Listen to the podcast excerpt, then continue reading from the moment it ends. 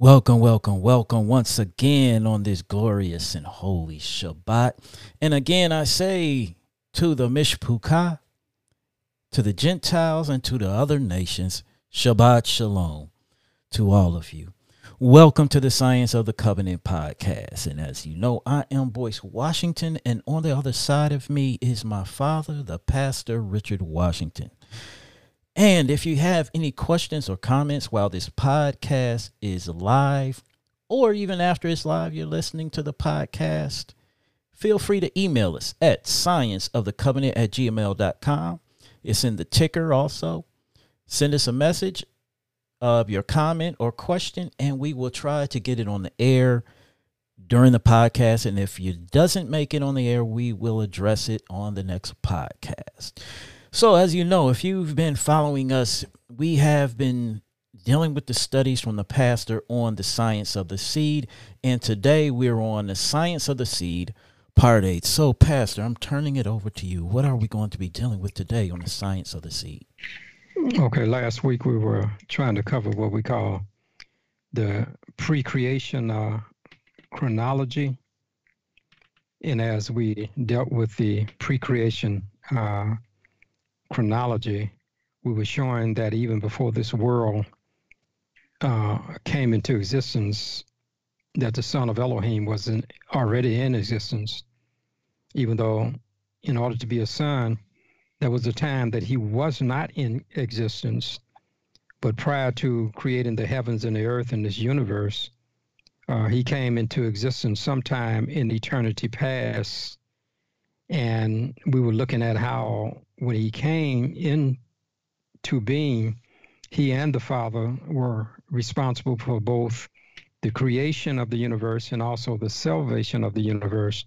So we kind of look at that pocket of time of which we call the pre-creation chronology. Now today, we want to go into another time frame, and that time frame is the present creation chronology. We dealt with the pre-creation chronology. Now, this day, we want to deal with what the time frame of the present creation chronology. And when we speak in terms of a present condition of creation, it is in reference to the time period from the creation of this world to the time when this world will be destroyed. So when we look at Eden, all the way until the time of the end, this is what we call present creation. And this chronological framework of time also uh, includes the, the time of the millennial reign of the saints and that of the death of the wicked who await the second uh, resurrection. So those who come up in the second resurrection to be eternally destroyed Uh, will also be a time that we consider of the present creation chronology. So everything in this present world that now exists is what we call present creation chronology. And in the present creation chronology, what we want to establish is that Yeshua, our Messiah, is in existence during our present world. However, Yeshua's Father remains in heaven, while in our present world, Yeshua makes his appearance into his creation. And when we deal with Yeshua in our present world, who is called Michael in heaven, we will look at evidences as to him being Yah's seed. Let us also keep in mind that the time span we are concerning ourselves with is what we call the present creation chronology, while it is considered the time from the creation to the destruction of this world. So now, just before we get into our first text, let us have a word of prayer. Eternal Father, we thank you for another privilege of being able to assemble ourselves together on the Shabbat, that we may be able to discuss more about your seed. And as we discuss your seed, we can see that it's from your seed that your son came forth. And as we continue to pursue this subject, continue to give us added understanding through the power of your Holy Spirit, that we may be able to discern that your Son that was sent into this world is one of the most important subjects that we can deal with. And as we understand the Son, we can understand the great plan of salvation that you have provided for your children. So bless each person that is listening. Bless my host that is directing. And bless me as I speak, that the anointing of the Holy Spirit may be able to take this worship and to be able to have it, to be able to display your glory and your praise. We ask this prayer in the name of Yeshua the Messiah, and for his dear sake we do pray. Amen. Amen. And amen. Amen. Okay, our first text that we want to consider here is found in the book of uh, Genesis. We want to go to the book of Genesis, and we want to go to chapter fifteen, uh, thirteen, and we want to consider verse fifteen. Genesis chapter three, and we want to look at verse fifteen, which says, "And I will put enmity between thee and the woman, and between thy seed and her seed, and it shall bruise thy head, and thou shalt bruise his heel." Now, one of the first mentionings of Yah's seed is found in Genesis three fifteen. And as we have read, it talks about two seed. It talks about the seed of the woman and the seed of the serpent. So when we look at these two seeds, what we're looking at is that they are the seeds that would come from the woman. So here in this text, it talks about uh, uh, the conflict of two seeds. And as we look at the conflict of these two seeds, what we are discerning is that the seed of the woman and the seed of the serpent are at odds with one another, because he said there would be enmity, and the word enmity means hatred. There would be some hatred between the seed of the woman and the seed of the serpent. So these two seeds would be in competition with one another until this world draws to a conclusion. These two seeds are identified respectively as the seed of the serpent and the seed of the woman. These two seeds would have a hatred for one another, and let us identify these two seeds more closely. So let us identify them by re-examining our text. Now, our text says, "I would put enmity between thee and the woman." Okay. Now, when it says thee in this text, is the reference to verse fourteen. So now let's find out who the thee is. He said, "I will put enmity between thee." So when we back up in Genesis chapter three and go to verse fourteen above the fifteenth verse that we've read, it said, "And Yah Elohim said unto the serpent, because thou hast done this, thou art cursed above all cattle and above every beast of the field. Upon thy belly shalt thou go, and dust shalt thou eat all the days of thy life." So the thee in this text is in reference to verse fourteen, and above it, which would refer to its antecedent, the serpent. When it's talked about thee, I would put enmity between thee. Okay, this thee is the antecedent of the uh, the serpent in verse thirteen that was cursed above all of the creatures of the earth. So that's who that thee is talking about. It's talking about the serpent, the one that deceived Eve. So when we look at the thee in this text, we are pointing out that it's his seed that it, that is being spoken of here in in this particular context. So the woman mentioned here can only be the wife of Adam. And so as we look at Adam, there was no other woman around but her. So when it talks about her seed, it's talking about the woman, which is Chua, which was Eve. And later in this passage of Scripture, Adam would call his wife names Eve. Okay, so when we look at uh, Genesis two, let's turn to Genesis two, and we look at verse twenty-three. Genesis two twenty-three, and talking about the woman here. It said, and Adam said, this is now bone of my bones and flesh of my flesh. She shall be called woman, because she was taken out of man. And then in conjunction with that, we read Genesis three twenty. And Genesis three twenty says, and Adam called his wife's name Eve, because she was the mother of all living.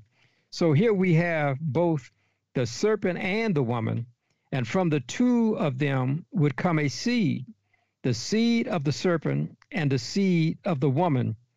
Now we ask ourselves a crucial question. Where do the seed of the serpent and the seed of the woman come from? Where do these seeds come from? Now, our text states that both the serpent has a seed and the woman has a seed. So where did their seeds come from? So let us start with the woman's seed, since we have somewhat of a general knowledge as to where her seed comes from, and then we'll proceed with the serpent seed.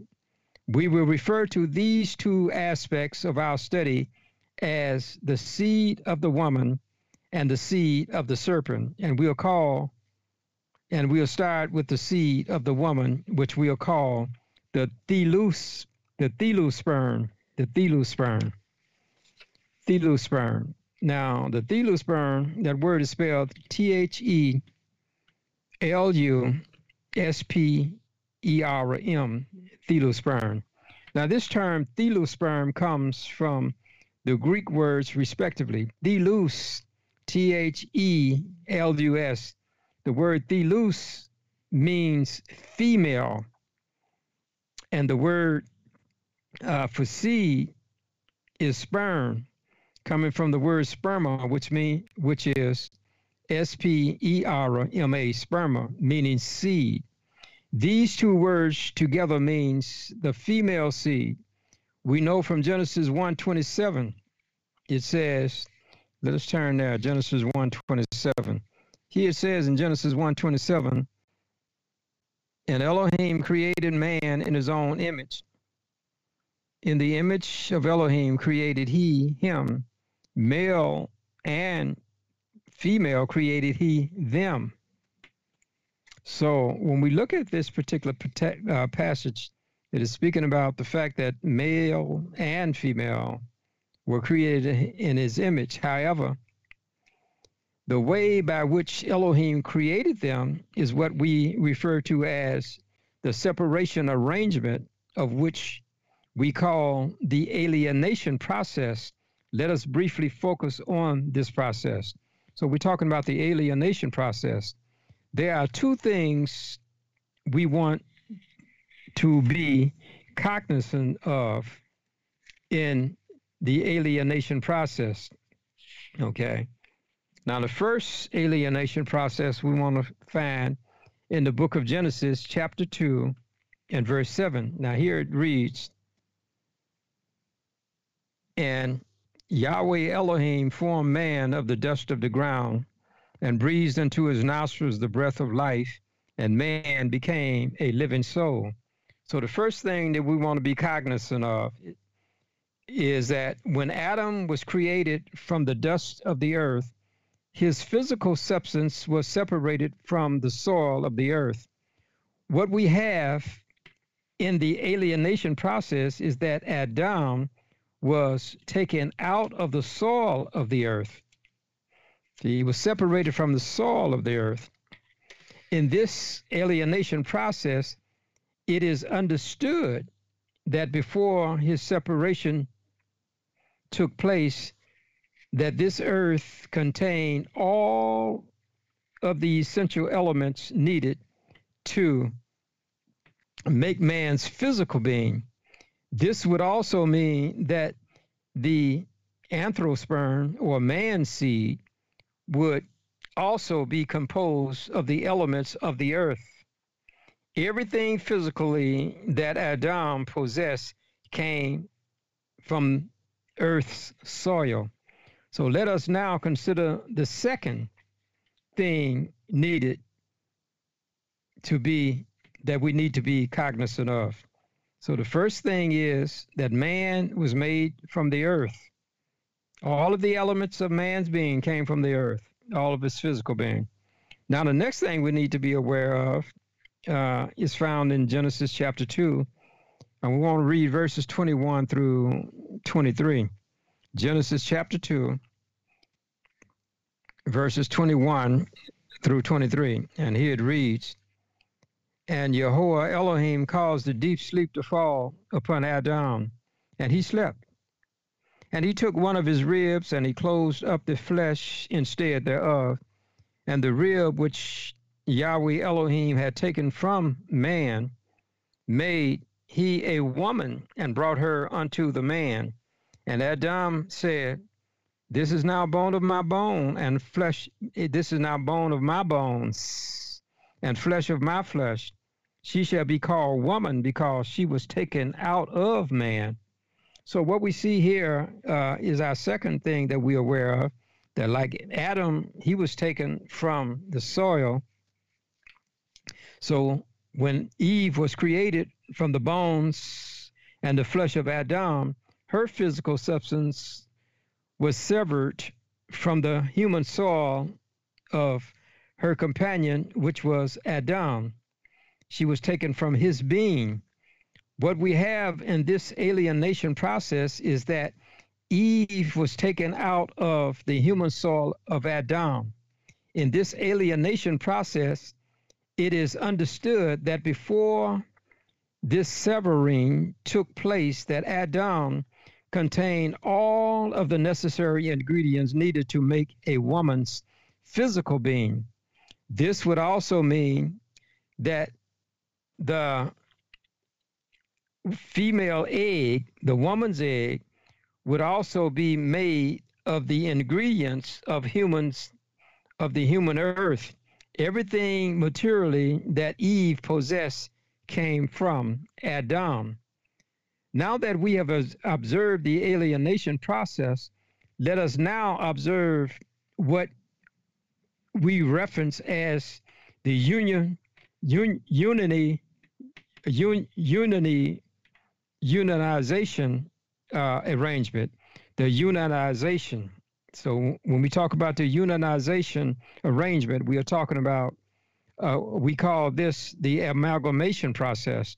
Now, we looked at the alienation process. Now we want to look at the amalgamation process. In reference to the separation arrangement, which is called the alienation process, once the process is completed, it is then put in reference to the unionization arrangement, which is called the amalgamation process. So let us briefly focus on this process. So this process, the amalgamation process, there are two things we want to be aware of in the amalgamation process, okay? And the text we want to use is Genesis chapter two, and we want to look at verses twenty-two to twenty-four. Okay, we're talking about the amalgamation, which means to bring in together, Uh, uh, uh, uh, uh, uh, to bring it together. Okay, so let us look at what needs to be brought together. Now here in Genesis chapter two, and looking at verse twenty-three to twenty-four, it says, "And the rib which Yahuwah Elohim had taken from man, made he a woman, and brought her unto the man. And Adam said, This is now bone of my bones and flesh of my flesh. She shall be called woman, because she was taken out of man. Therefore shall a man leave his father and his mother, and shall cleave unto his wife. They shall be one flesh." All right, so first Eve was introduced to Adam by Yahuwah. This bringing forth the woman to the man constitute a marriage, the marriage state of a man and a woman is when Yah brings to a man a woman of his making. What we see in this first marriage arrangement is that it was to be comprised of Elohim introducing Eve to Adam, and Adam recognizing Eve as being a part of he himself. His love for her and her love for him would be influenced, one would influence one another's being with the love of Yah, which is shared with them in their being created.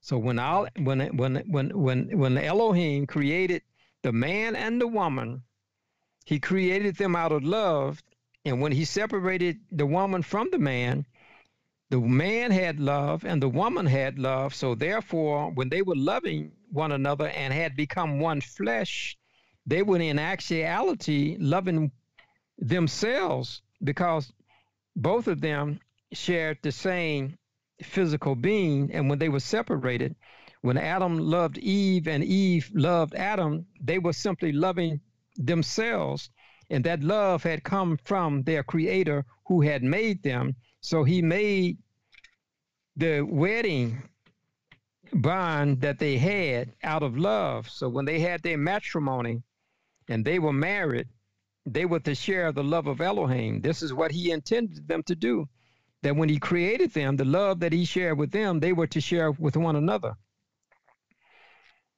Elohim said to this wedded couple, after blessing them, that they should be.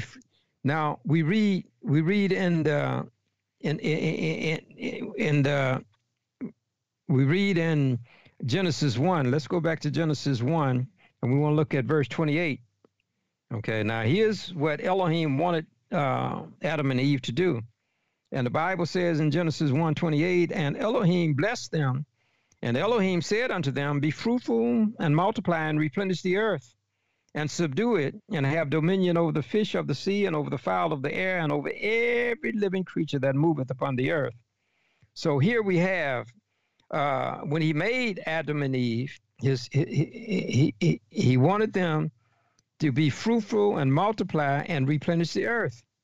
Now, uh, the fruit bearing, multiplying, and replenishing all depend upon the seed created along with Adam. In other words, if they were to bear fruit, multiply, and replenish the earth, they had to have a seed in order to do this. Now, when we look, moreover, the second thing we want to notice in Elohim had some expectations. First, he had some expectation for the holy pair in their Edenic home. So now, the first thing that we, we looked at was the marriage that he had introduced Eve to Adam. Now, the second thing that we want to look at is dealing with Elohim's expectations. Okay. Now, in sharing, in, in the sharing of Adam's seed with Eve, they would populate the earth with beings of like kind. Now, what were the beings of like kind? Well, when he made Adam and Eve, he made them out of his image, and they were perfect. And so he had an expectation. Elohim's intentions were uh, that the beings coming forth from the seed of Adam would both be like Elohim and his son. So that was his intention. So making more beings in the universe, and particularly upon this planet, to be able to have beings like Elohim himself. That was his expectation. And to create a family of humans who would share the love of Yah from generation to generation. So his intention was that when he created beings in his image, that these beings would reflect his love. And when they had an offspring, that their offspring would also reflect this love. However, such an expectation was interrupted by their transgression of the covenant established by their Creator. Therefore, as a result of receiving into their being the works of the serpent, their souls were now contaminated with the taste of the tree of which was forbidden. Their nature was now a dual nature of good and evil. This fruit of good and evil contained within it the seed, the seeds of good and evil, which would not only affect the once holy and innocent couple, but also the seed of Adam.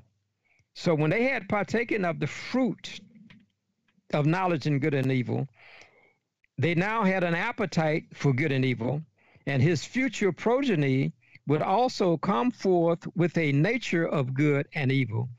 Think it not strange that their firstborn child, Cain, when they had Cain, Cain became this world's first murderer. The seed of evil was deeply implanted in his being. Had not evil been in his being, he could not have drawn from it had it not been in him. Now that the human spirit was infected with the word of evil from the serpent, it would be a generation cursed.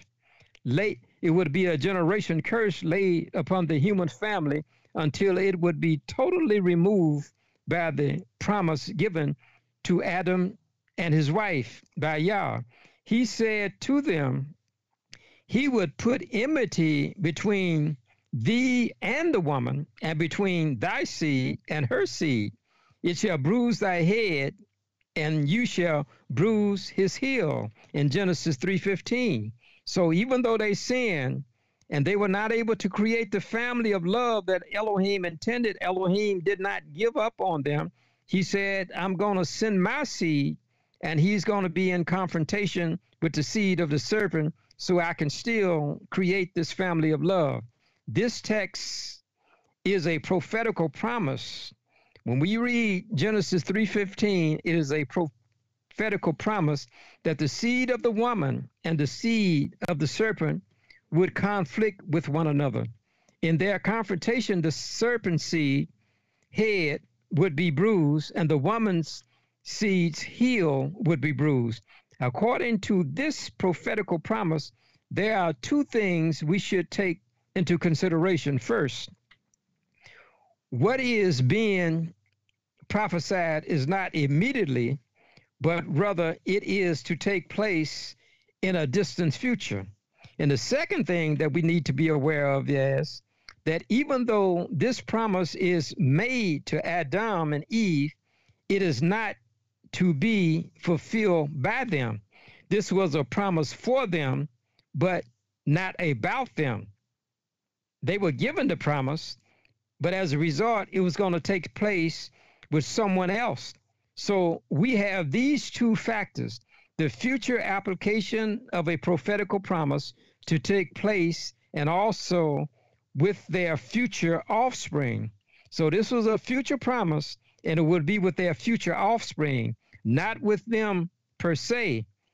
Their seed or their offspring would come from them genera- generations later, but they would not necessarily be the ones in which it was take place with.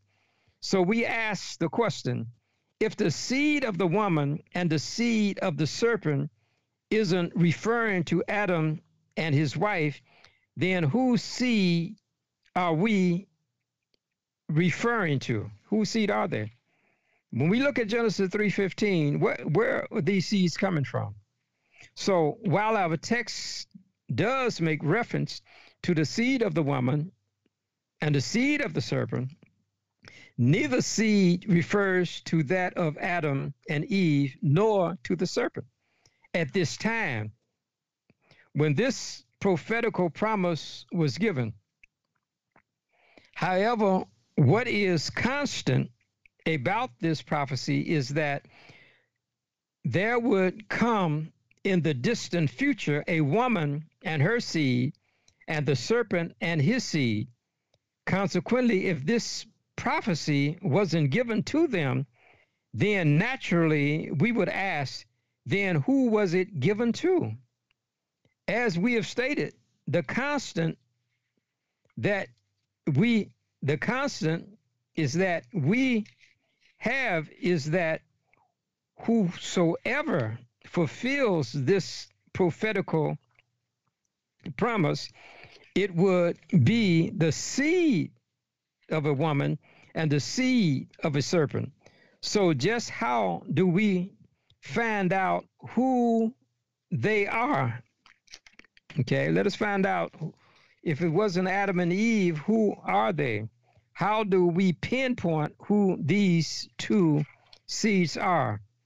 There's a text in Isaiah which would be helpful in pointing out to us who they are. So let us turn to Isaiah in Isaiah chapter forty-six, and we want to find out how can we pick up who this seed will be in the future, and in the future, what will take place, okay?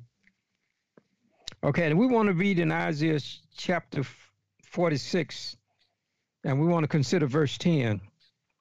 Now, the Bible says here in verse ten of the forty-sixth chapter of the book of Isaiah, it says, declaring the end from the beginning, and from ancient times the things that are not yet done, saying, my counsel, my counsel shall stand, and I will do all my pleasure. Now, when we look at this text, Isaiah is saying, declaring the end from the beginning, and ancient times the things that are not yet done, saying, my counsel shall stand, and I will do all my pleasure. So what is Isaiah saying? What is he saying here? What we are experiencing is this. In this text is that in it, we want to know what the end of something will be. We can do so by understanding the beginning. So in other words, Isaiah is saying under inspiration that if we want to know what the end is going to be, he said Elohim has declared the end from where? From the beginning. And he said he have, uh, he has shown us in ancient times what would yet be done in the future. So if we want to know what the world will be like in the end, we have to go back to the beginning, because he said, I've declared from the beginning the things that will be in the end, and I have declared from ancient times the things that yet shall be. So if we want to know what's going to be in the future, what's going to be at the end of time, the eschatological promises of the Bible and the book of Revelation, he said, go all the way back to the beginning. If you go back to the beginning, I will tell you what the end will be. So what we are experiencing is this text is that he's going to declare to us what the end will be from Ancient of Days, what his counsel has given to us. So what is it about the beginning that can help us to determine the ending? So let us go back to the beginning to determine the ending. Let us go back to the Ancient of Days to determine uh, what the outcome of the future would be. Now, according to the beginning, it was a serpent, okay? It was a serpent which beguiled Eve by deception. So let us go back to the beginning, all the way back to the book of Genesis. Now, the Bible says in Genesis, and when we look at Genesis chapter one, uh, or chapter three and verse one, it said, now the serp serpent was more subtle than any beast of the field, which, Yah which Yahuwah Elohim had made. And he said unto the woman, yea, hath Elohim said, ye shall not eat of every tree of the garden? And the woman said unto the serpent, we may eat of the tree of the trees of the garden, but of the fruit of the tree which is in the midst of the garden, Elohim has said, ye shall not eat of it, neither shall ye touch it. So here we see the serpent in the beginning is attacking the woman. if this is in the beginning, it should also be in the ending. So let us see this, if this is so. So if we see that he is attacking the woman in the beginning and deceiving her, then what we're looking at also, that at the end of the world, we should be able to find the same scenario. So in order to determine this, we would have to go to the ending. So where do we find the ending? The ending is found in the book of Revelations. The Revelation talks about the end. So if the beginning you had a serpent beguiling the woman, then we should also see a, a, a serpent beguiling the woman at the end of time, just like he did at the beginning. So let us turn to Revelation. And in Revelation, we want to look at chapter twelve, and we want to consider verses one through four, okay? And what we're trying to do, Isaiah said, you're going to know the end from the beginning, and you're going to know what's going to be in the future by the Ancient of Days. So we got to be very cognizant. We got to be very aware of what's going on in the beginning of creation, because what is going on in the beginning is going to tell us what's going to happen at the end of creation. We need not be in surprise. It's all written here. And the Bible says in Revelation twelve one, it says, and there appeared a great wonder in heaven, a woman clothed with the sun and the moon under her feet, and upon her head a crown of twelve stars. And she, being with child, cried, travailing in birth and pain to be delivered. And there appeared another wonder in heaven, and behold, a great red dragon having seven heads and ten horns and seven crowns upon his heads, and his tail drew the third part of the stars of heaven, and did cast them to the earth. And the dragon stood before the woman, which was ready to be delivered, for to, for to devour her child as soon as he was born. Here we see, just as the serpent pursued Eve, the woman, even so does the dragon pursue the woman. We may say that this is a dragon, not a serpent, pursuing the woman. However, what we find is that the dragon and the serpent are two ends of the same stick. Now, let us read in Revelation uh, chapter twelve, verse nine. So we want to see how the serpent pursued the woman in Revelation as the serpent pursued the woman in the creation. So now the Bible says it was a dragon that was pursuing the woman. So how do we equate that with the serpent? Well, it is explained to us in Revelation twelve nine. The Bible says in Revelation, the ninth verse of the twelfth chapter says, and the great dragon was cast out, that old serpent. In other words, he called the dragon the serpent. He said, that great dragon that was cast out, the old, that old serpent called the devil and Satan, which deceiveth the whole world. Okay, at the time of Adam and Eve, they com those two comprised the whole world. And just like he deceived Eve, he was deceiving the whole world when Adam and Eve was deceived. And so the Bible is saying here that this same devil is also called the dragon, and he's called the old serpent. And again, just like he deceived the whole world back then, in the end of time, he's going to deceive the whole world again, because the Bible says that the whole world followed the beast in Revelation thirteen. It said the whole world followed the beast. So we see here that he's also the serpent. And by being a serpent, he's going to deceive the whole world. But what we are trying to look at in this text, it identifies the dragon as the old serpent called the devil and Satan, which deceives the whole world. Now, what we notice in this prophecy is that the serpent Satan was after who? He was after the woman, Why was he after the woman? Because she is the seed carrier. Just like Eve was the seed carrier, in order for Satan to corrupt the whole world, he had to also corrupt her seed. So he didn't necessarily go after Adam. He went after the woman.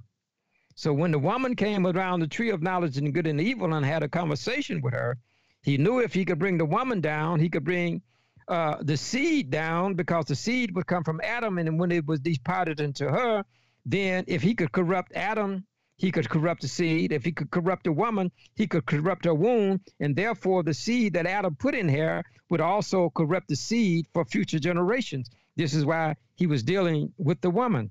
All right, so when we look at Revelation chapter twelve and verse two, notice what it says. It says in Revelation verse two of the chapter twelve, and she, being with child, cried, travailing in birth and pain to be delivered. In other words, the seed of the woman is about to be delivered. And then in verse number four of the same chapter twelve, it says, and his tail drew the third part of the stars of heaven. In other words, it's talking about Satan when he was cast out of heaven. He threw a third part of the stars, which means he drew a third part of the angelical host from heaven, and they were cast and did cast them to the earth. So Satan and his angels was cast to the earth, and he identifies his tail had drew a third part of the angels with him. And the dragon stood before the woman, which was ready to be delivered, for to devour her child as soon as it was born. So they, he wanted to get that seed. He wanted to get that seed. As soon as it was born, he wanted to attack and kill the seed. Because if he knew he could, if he could kill the seed, he could kill Messiah, who had come to give us deliverance. So he was trying to devour the seed of the woman. For we read in Matthew, let us go to Matthew. Matthew chapter one. He wanted to get rid of the seed. Now, when we read in Matthew chapter one, we want to read a few verses there.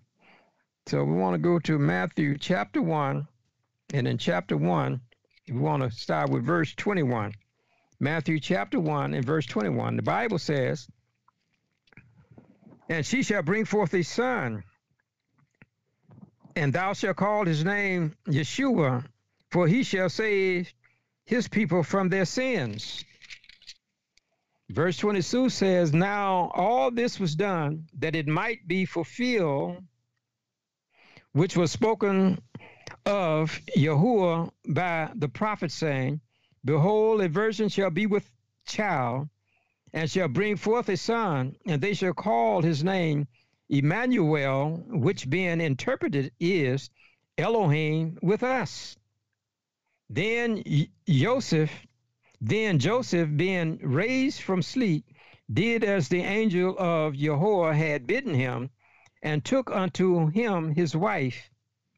Okay, so what we see here in these particular verses is that Joseph was being informed of the angel, which we know to be Gabriel, that he should take Mary, his wife, even though she was pregnant, to let him know there was not another man, but this was coming through the spirit of Elohim, that she would have a child. And so he went and took her for his wife. And now in Matthew chapter, uh, chapter one, we now go to chapter two, Matthew chapter two.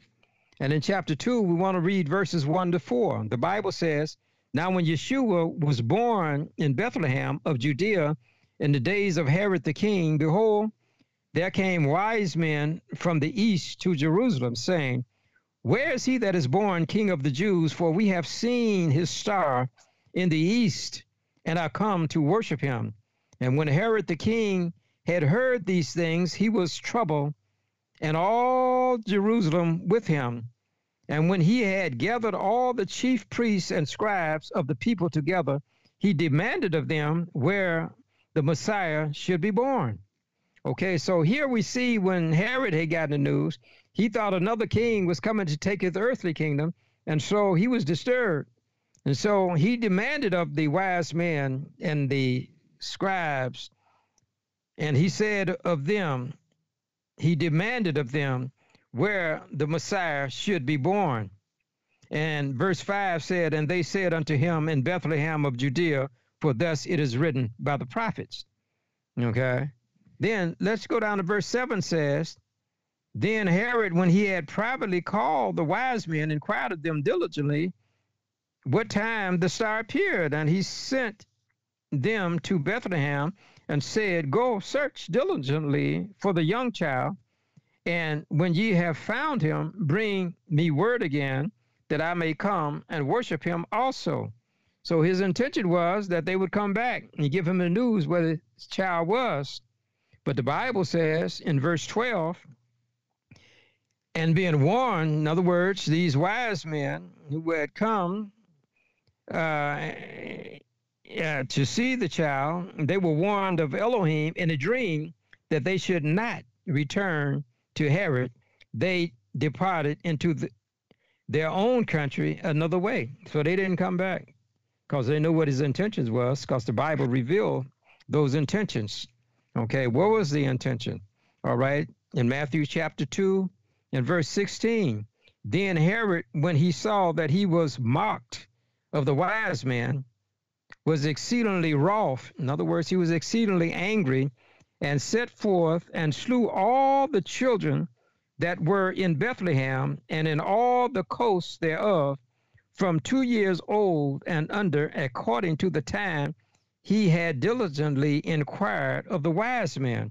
So Elohim told the wise men in the dream to go another way, and then he revealed the intentions of Herod to kill the child. Just as the serpent pursued Eve, he also pursued Mary. Moreover, he would also pursue the woman who is the assembly of Yah's people. So what we are seeing at the beginning, it was Eve that he pursued to kill the seed of the woman. We see in the book of Revelation that it pro prophesied that the seed of the woman, she would be pursued. And through Mary, he was trying to pursue to kill the child through Herod. And we find also in the book of Revelation, the woman is representative of the church.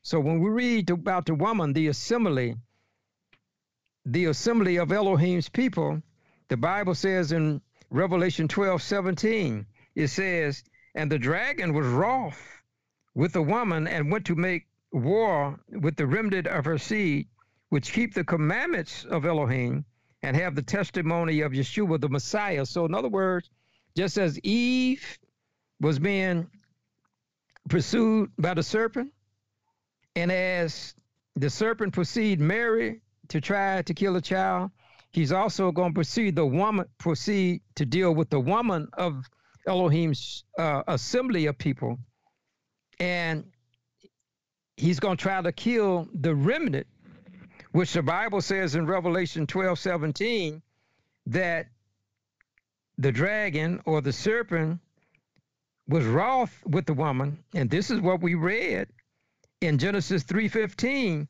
that there will be enmity between the seed of the woman and the seed of the serpent.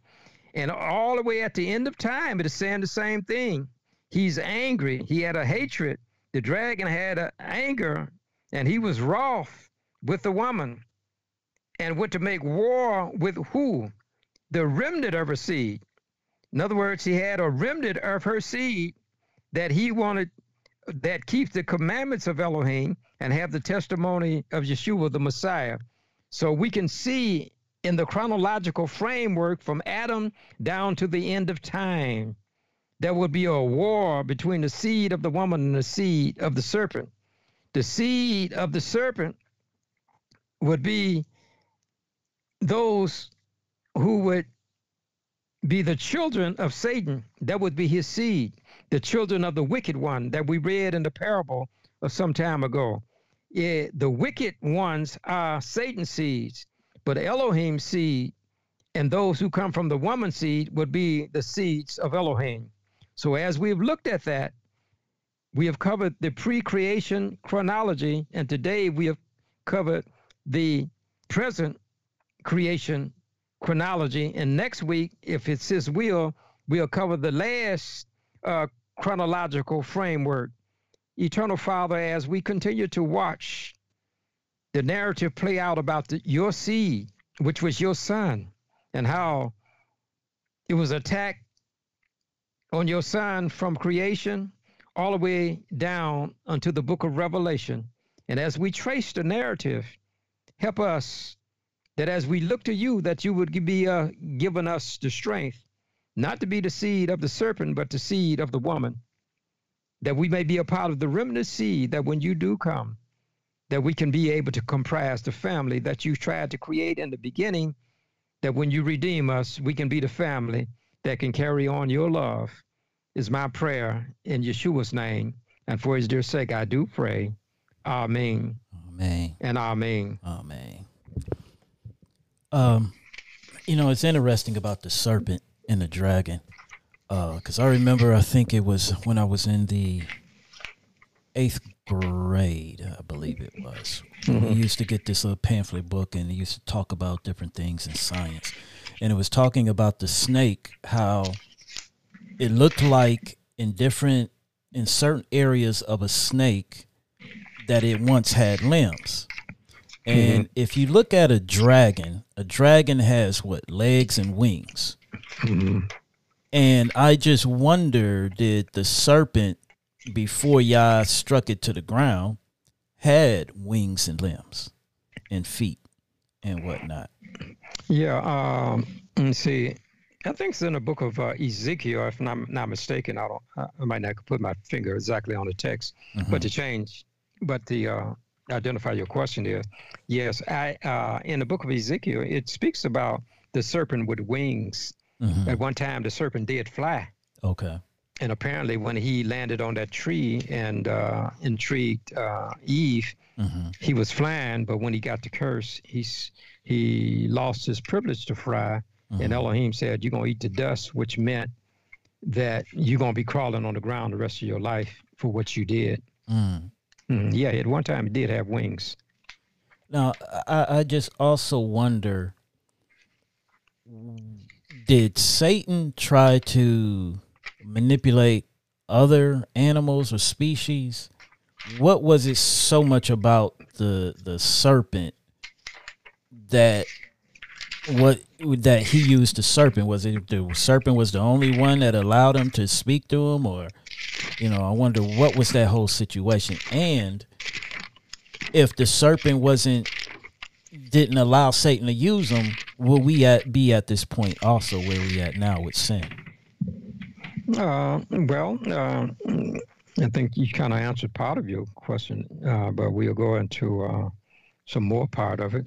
Uh, you know, why uh, why did he use the serpent? Okay, well, that could be a number of reasons that the Bible uh, can give. And we turn to uh, Genesis chapter three and verse one. Mm-hmm. It said, now the serpent was more subtle than any beast of the field which Yah... who uh, Elohim made. Okay, now the first thing that we're looking at, he said the serpent was one of the smartest, uh, he said more subtle. In other words, he was more brilliant. Mm-hmm. He had uh, more, what we may say, craftiness and understanding. He was what we may call the valedictorian of the class, in the sense that he was one of the smartest animals that Elohim put on earth. Wow. So he went out, so Satan went after the smartest. Mm. Okay. Okay. He went after uh, him because of that. Now, did the serpent have to yield? No. The serpent, with his intelligence, if he was so smart, he could have said, "No, you you know, you're not going to use me." Yeah. You know, and then he may have tried to get a less an, another type of animal, mm-hmm. because I don't know if all of the animals at this time spoke. They could have. There may have been a linguistic animal uh, talk, but once sin came in, then there was a barrier that was between man and the communication with animals. Okay. Okay. Now, while the King James vi- version doesn't validate that, we can say that when Adam named the animals, that when he named them, he certainly had a communication with them, whether they could speak or not. Mm-hmm. So that's one reason why the devil may have have, have, have gotten him because he was one of the smartest. And because he was the smartest, then that's what he went with. But Satan, but the but the serpent made the choice. Mm-hmm. He could have said, just like Eve, that, you know, I'm not going along with this narrative, but he went along with it. Mm-hmm. And then the second thing is that if Satan hadn't gone along with it, then he may have tried to get another animal to go along with him, mm-hmm. because when when Elohim cursed the serpent, because the because the curse was upon the entire earth, uh, the curse also hit the hit the other animals, even though they didn't they didn't participate in it. So I can only I can only say that in speculation that uh, the other animals could have been summons if the serpent had not done it.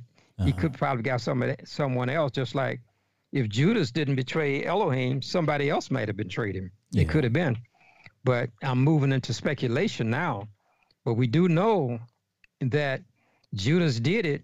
He didn't have to do it. And yeah. the serpent did it, but he didn't have to do it. Yeah. Mm-hmm. All right. And we have a question from a listener. Mm-hmm. And it uh, reads, if a male and female both have seeds, wouldn't that be mingling of the seeds? That's a good question, but let me let me let me, let me kind of clarify your question, because uh, uh, okay, and you said if the seed, if a male and female yeah, both okay. have seeds, wouldn't that be mingling of the seeds? Okay, well, okay, I'm gonna say, yeah, I understand what you're saying. You're saying the male and the female have a seed, and they mingle, that will be a mingling of a seed. Mm-hmm. According to your question, it would be, it would be, okay. Okay, all right, but let me put the, your question in perspective so we can uh, see what you're saying. In other words, you're saying if the male had a seed and the female had a seed, mm-hmm. that would be mingling of the seed. And as I've pointed out, from what you're saying, that would be a mingling of seed with mm-hmm. the female seed and the male seed. Mm-hmm. Okay, but what you want to take into consideration, the female has no seed. She only has the egg. She doesn't have a seed. Uh, the seed that the woman would have, the seed that the woman would have, and I thank you for the question because it's going to bring out something. It's going to bring out something that I think uh, will go along. It will go along with our subjects. Now, what I'm saying is the fee- female doesn't have a seed. She only has the egg, and the man puts his uh, seed in her.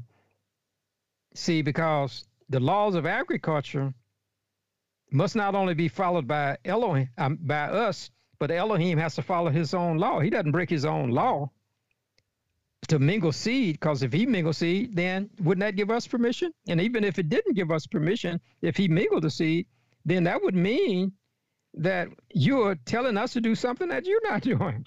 And mm-hmm. Elohim, you, he's in in harmony with the seed, okay? So first of all, woman does not have a seed. She has an egg. Man puts a seed in her. Now, the other part of your question is this, that you raise, even though I'm not sure if you had it in mind, but since you raised it, what we have here is that the woman seed come from man. So at, so Eve's seed came from the man. That's one seed. Uh-huh. Okay?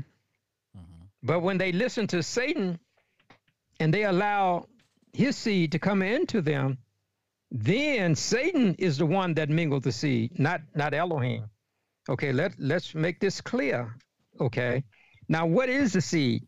Now, you if you remember, in some of the lectures or discourses that we've had in the science of the seed, did not we point out that the seed is the word of Elohim? Uh. So when he spoke, that was his word, and he puts his word as a seed within us to reproduce after his kind. So if Elohim has a word, which is his seed, to bring forth man, Satan has a word that he speaks to bring forth people after him. Mm. So if Adam, if so, if Adam and Eve had the word of Elohim, which was his seed in them, and then they listened to the word of Satan, which was his seed, then they took the seed of Elohim and it was mixed with the seed of the serpent. So they was breaking his law by having two seeds in them. And so today we have two seeds in us. We have the seed of Elohim and the seed of the serpent. And what Elohim is trying to do until we are redeemed is to give us power over ourselves by giving us his word through the power of the Holy Spirit, that we can condemn sin where? Where, does, where did Yeshua condemn sin? He condemned it in the flesh, because Apostle Paul said, the good that I would do, I do not, and that which I do not want to do, that I do. Why? He said, because there we have two natures. We have the seed of Elohim in us, and we have the seed of the serpent, which is mingling the seed. We are mingled seed. Mm-hmm. This is why in the parable it says, let the seeds grow. Let them grow. Don't try to separate the wheat from the tare, because we don't know how many people will be overcomers. They may have a dual nature, but there are many thousands of people that says, hey, I know I got a dual nature, but I'm going to follow Elohim. And in the end, you're going to turn out to be weak. But there are some, they're going to say, well, I'm, I, I'd rather follow my nature of Satan. Well, you're going to be the tares, because you refuse to be the wheat. But only at the end of time or end of our life that he'll determine whether we are tares or wheat by who we follow. Yes, you are right. It's a mingling of the seed when it comes to Satan's seed and Elohim's seed. But when it comes to the woman's seed, there was only one seed. Appreciate your question. It was a good question. Very thoughtful. Uh, next question from another listener. The serpent seed doctrine says the serpent in the garden had sex with Eve in the garden. It also says that Cain and Abel were fraternal twins, with Abel being Adam's son and Cain being Satan's son. Cain is not mentioned in the genealogy of Adam. Is there any truth to this doctrine? Okay, yes, kind of comprehensive question. So let, uh, read the first part of it to me so we can deal with it. Okay, the serpent seed doctrine says the serpent in the garden had sex with Eve in the garden. Okay, let's deal with that, that, that piece of it. Okay. All right, uh, okay. Let's turn back to Genesis uh, chapter three. Uh, all right. Now, what what some are saying is that the serpent and the woman had sex. Okay. Uh-huh. Now, what what we want to understand, understand is this: is that uh, when when we look at chapter three, um, in verse two, it says, and the woman said unto the serpent, we may eat of the fruit of the trees of the garden. Okay. Now, what we read in, in, in, in Genesis chapter three, we don't particularly read about them having sex, but what we do read is that they have a conversation. Okay. So this, this, this doctrine that the serpent had actually sex with her is is is not being portrayed in this uh, scenario. It is saying all they had was a conversation. And after the conversation, she ate, and she gave to her husband, he ate.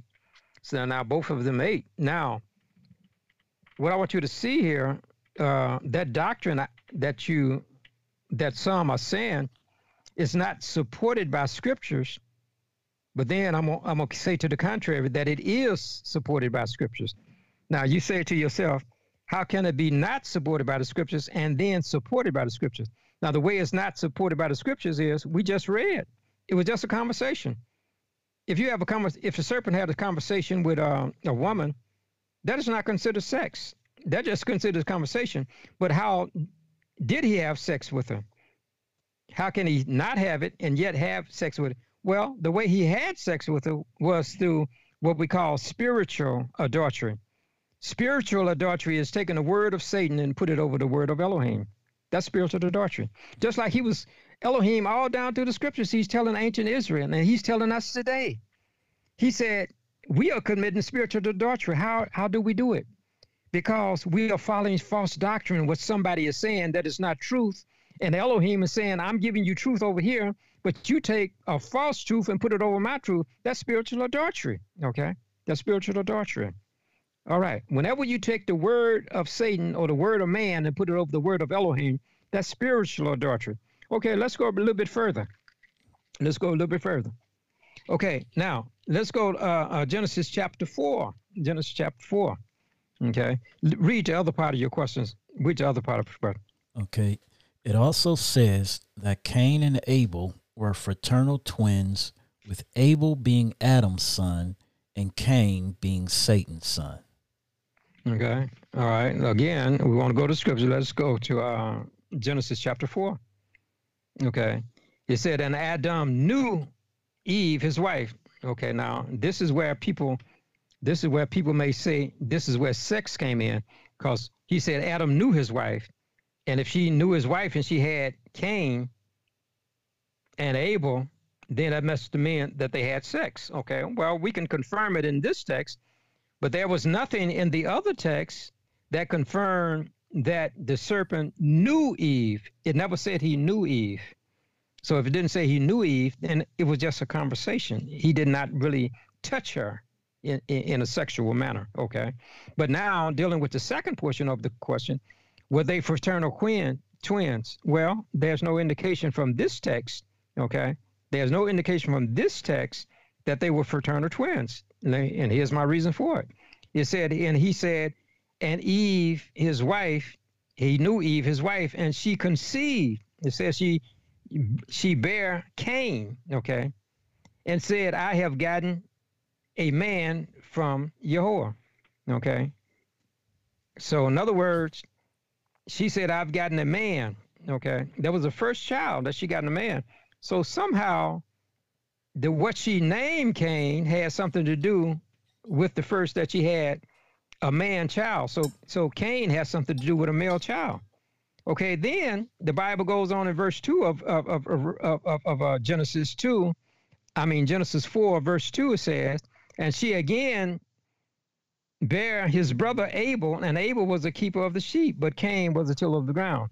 Okay, now, Abel uh, was a shepherd, and Cain was a farmer, okay? Now, in that, in that passage, it says nothing about no fraternal twins, okay?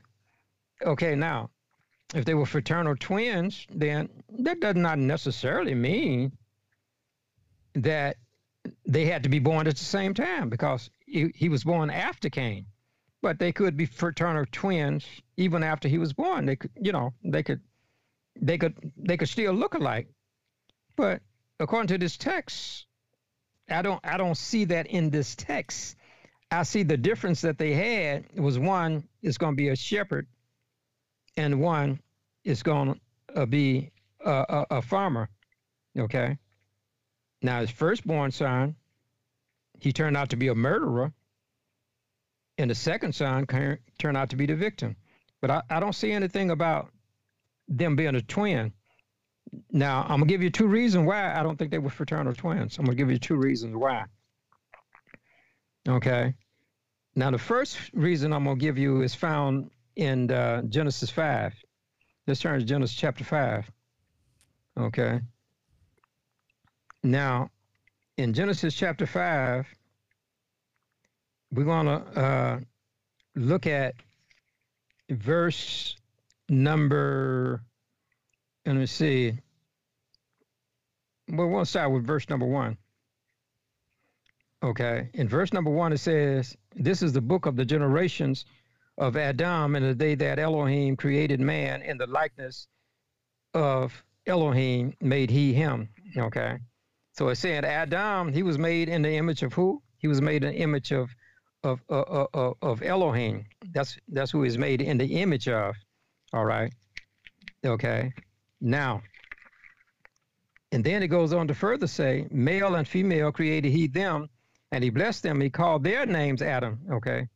So apparently he said they called their names Adam. He said he made the male and the female.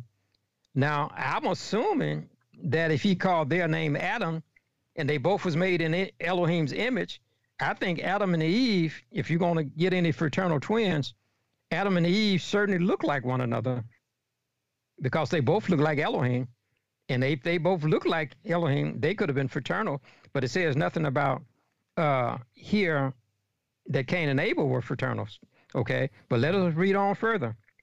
And then it says in verse three, and Adam lived an hundred and thirty years, and he begat his son in his own likeness after his image, and he called his name Seth. Okay, now what I want you to see here in this text passage, that Seth means one who was in Adam's image. You see, when they sin, then instead of getting children in their image, they are now getting children after Adam's image. So that shows you how far the image had gone. But again, we do not see that even Seth, the third one, was in the image of Adam. Okay, the second point that we want to emphasize is this, is this, and I think this is a strong point that may help us to see what, what you're talking about. All through the Bible, all through the Bible, especially in the Old Testament, whenever they had twins, Elohim told them, told us who the twins was, okay? He told us who the twins were. And when when when when there were there were two nations, when there was two, and when Rebecca was having two nations in her womb, Esau and J and, and and Jacob, they were to be twins. But the Bible tells us that they were twins because when she was struggling to know what was going on in the womb, Elohim said to, to her, there are two nations in your womb. That's, that's who's struggling, Esau and Jacob. And then when they were born, then the Bible tells us that they were twins. And then there, there was another case, I think, in the Bible, uh, when Tamar or something, I think she, uh, before Jesse, I think she had twins, and the Bible says that they were twins. So usually when they were twins, the Bible states that they were, but I don't see any indication in this Bible and even the rest of the Bible that when they have twins, the Bible doesn't say that they were twins. Just like some people say that uh, when Noah had his sons, Ham, Shem, and Japheth, they were all born at the same time.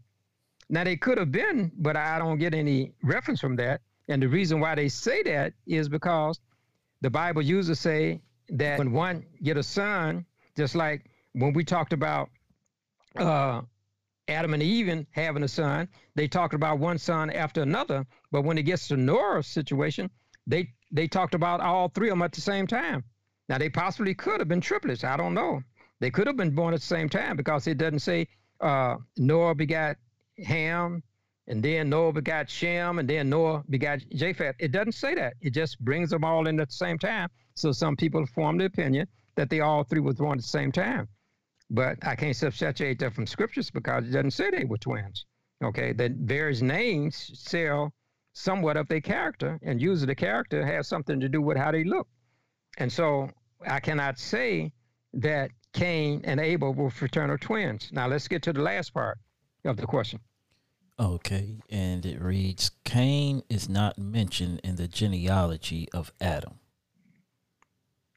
Well, uh, Well, let, let, let, let's see what the genealogy, let's see what the gene, genealogy is, and then we, we, we can know, okay?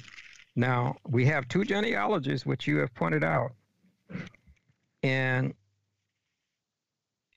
now you're saying that Cain is not mentioned in the genealogy of Adam. Okay, now you are correct in what you're saying, but you, you're also incorrect, okay? So, and again, you're saying, how can you be correct and incorrect? Well, for the mere fact that Cain was from Adam meant that he was in Adam's genealogy, okay? You're correct. You, you, you, you, you, you, you, you I mean, you're incorrect on that point that uh, he was not a part of Adam's chronology. He was, because he came from Adam, so he was a part of his chronology. But you are correct in the sense that uh, when when he had Seth in in, in chapter in, in chapter five, another genealogy. Then when he had Seth, then it was through Seth that another genealogy was formed. Okay, now Cain was not a part of that. He was not a part of that. But being the first child and killing Abel, he cut off one of the sons. And the son that he cut off was continued through Seth, but this, but he himself continued another line through Adam. Okay, let us let us look at that line. Okay, let us turn to uh, Genesis chapter four. And from chapter four, we want to start with verse number sixteen. It's an, and Cain went out from the presence of Yahuwah and dwelt in the land of Nod in the east of Eden. Okay, and Cain knew his wife. Okay, now here's where it says Cain knew his wife. Okay, and she conceived and bare Enoch. Okay. So, so uh, Enoch came forth from uh, Cain's wife that he found after being in the eastern of Eden. Okay, so that started a line all the way down uh, to verse twenty-four, and we see in verse twenty-four that Lemich had two wives, but they all came from that particular line of Cain, even though Cain came from Adam. Okay, now we read in verse twenty-five of the fourth chapter that we just read. We know that Cain started another line. It said, and Adam knew his wife, and she bare a son. She called him name Seth, for Elohim said, She has appointed, uh, she uh, said, she hath appointed me another instead of Abel, whom Cain slew. And to Seth and to him also there was born a son, and he called his name Enoch, Enos. Then began men to call upon the name of Yahuwah. Okay, so what we see here, that the replacement of Abel was Seth, and it started a whole new line. And when you start comparing the genealogy of the fourth chapter with the gene genealogy of the fifth chapter, what you're going to notice, there's a similarity in, in many of the names. But like I said, you're in, incorrect that he was not a part of Adam's line. He was, because he came from Adam, but you are correct that when he started the land of what we call the righteous people, then he was not a part of that. In that, you are correct. Um, I don't have. Have you read you Have you read read the book of Adam and Eve? I read some of it, not all of it. Um. I believe in the book of Adam and Eve, it talks, it goes in, uh, I think, a little bit more detail about Cain's lineage and everything, because the way it talks, like I think one of his seeds was the one that took him out. Now, you can take it with a grain of salt, you know, on the story that's in there, we, you know, because it's one of those books that, uh, uh, you know, people don't consider part of the Bible and whatnot, but it does, in my opinion, has some type of story and mm-hmm. everything in there possibly about Cain and his lineage. Okay. But I'm just wondering too, uh, the question about the genealogy is that, you know, we don't hear more of it past really, I think, of Genesis. Am I right or wrong? Mm, okay, no, the genealogy is all through the Bible. You had the genealogy in a, in a book of Chronicles. Okay, it talks about the genealogy, huh? Of Cain. Well, it traces the whole chronology from Adam on down. Yeah, but I'm saying, um, are you talking about Cain particularly? Yes. Oh no, no, it, it, no, not not not not Cain's.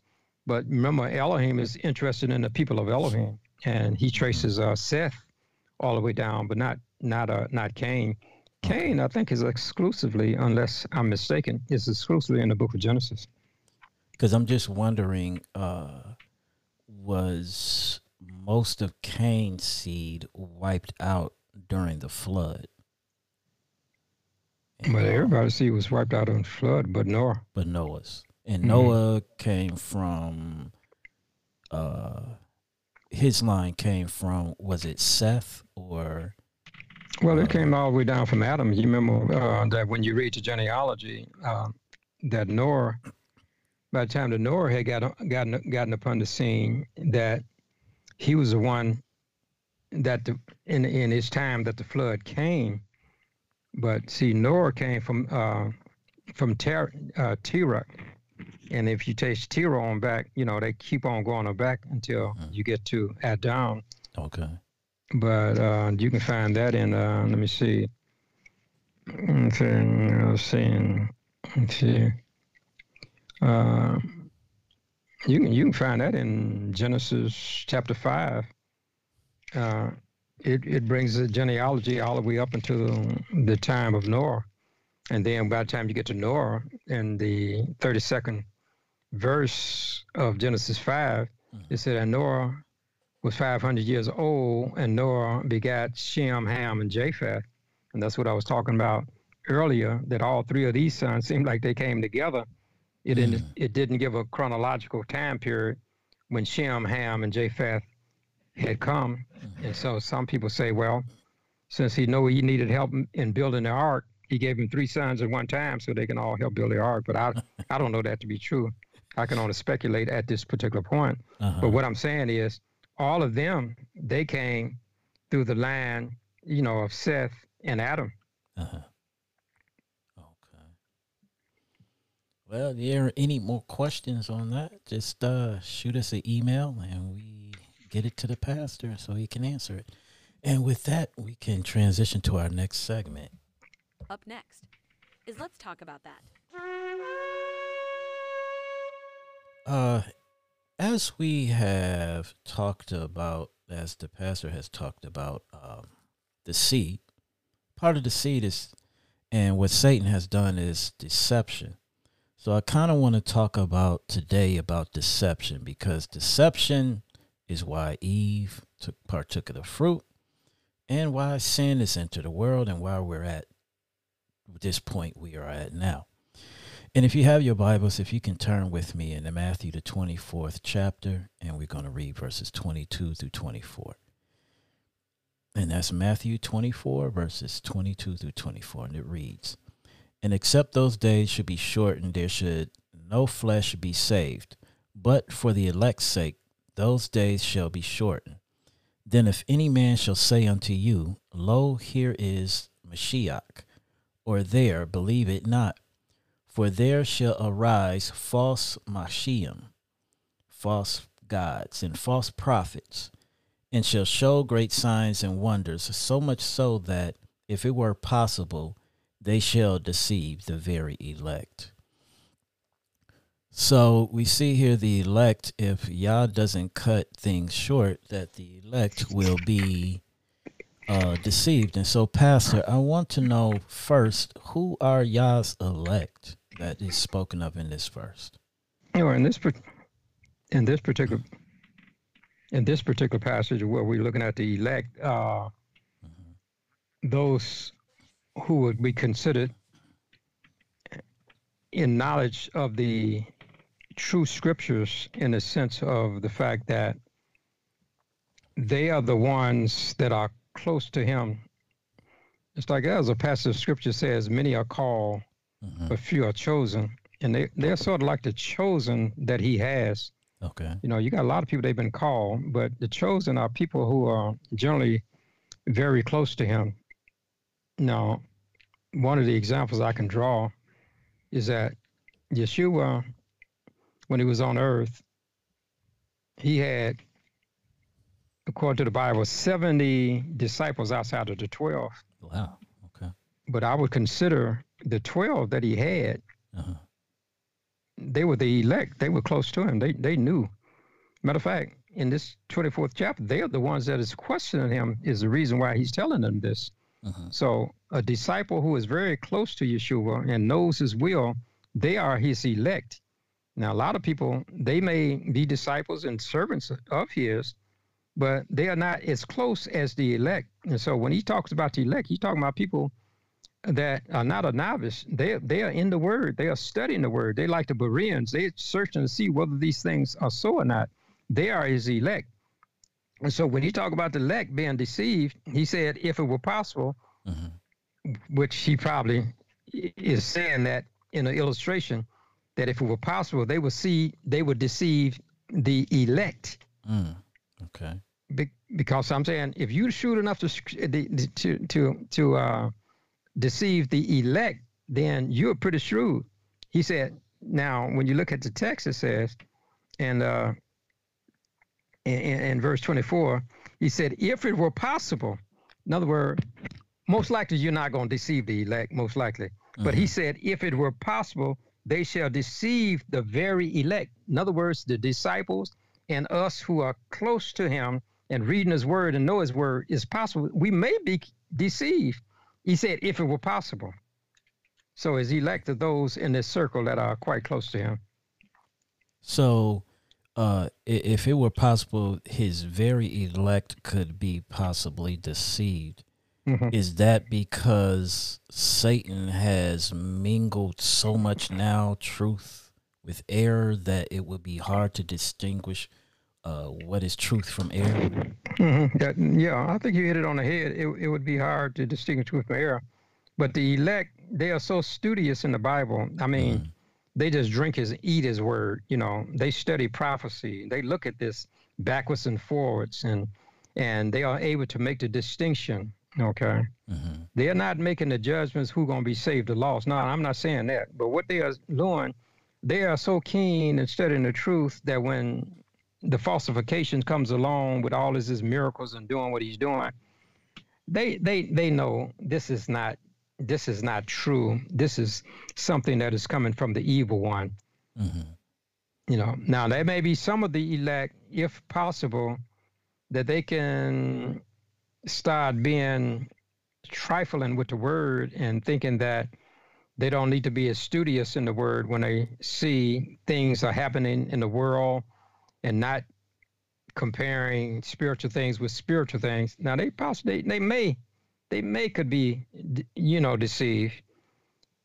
But what it is pointing out here is that they are so close and sharpening their sword at every opportunity and examining his word so close that when things of deception and things of falsehood come along, mm-hmm. they are able to make the distinction. So it's very hard to deceive them, but there's a possibility if they become slack in what they're doing, then mm-hmm. there's a possibility they could be. That's why I say, that's why he said, if possible. Okay. Now, we know the children of Israel are Yah's chosen people. Are his elect specifically from the children of Israel, or could they be uh, chosen from other nations, even Gentiles? Well, it could be. Uh, you know, when we talk about the elect, you know, even though Israel is elect's people, but uh, he he can, you know, have other other other servants. You know, uh, what I'm trying to do is, let me see. Uh, He he he can have others. Mm-hmm. Let me see. And I know the Apostle Paul, he speaks about the Gentile nation uh, being grafted in to the true olive tree.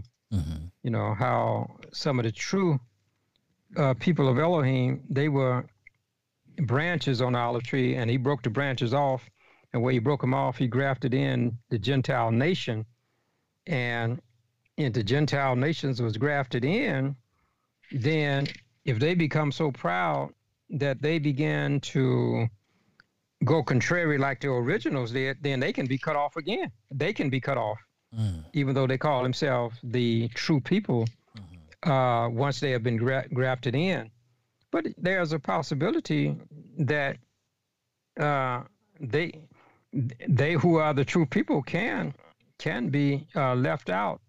And as a result, uh, be deceived by the evil one. I can't locate that text right now. Oh, no, here it is right here. Okay. Uh, here it says in Romans chapter eleven, I'm just going to read a few of the verses.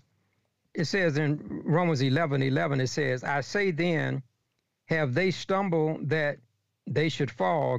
Elohim forbid, but rather through their fall salvation is come unto the Gentiles to provoke them to jealousy.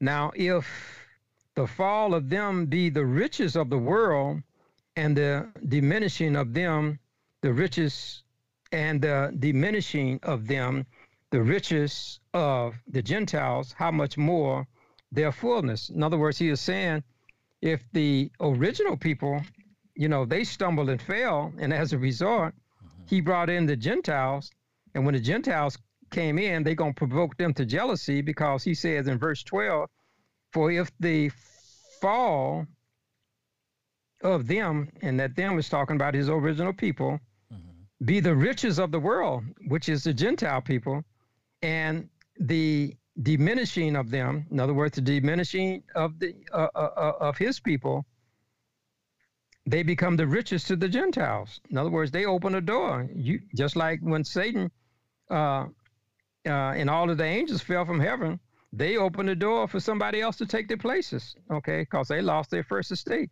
So it's saying if on this earth, if it's true people fall away, Gentiles can come in and take their place. He said, how much more their fullness?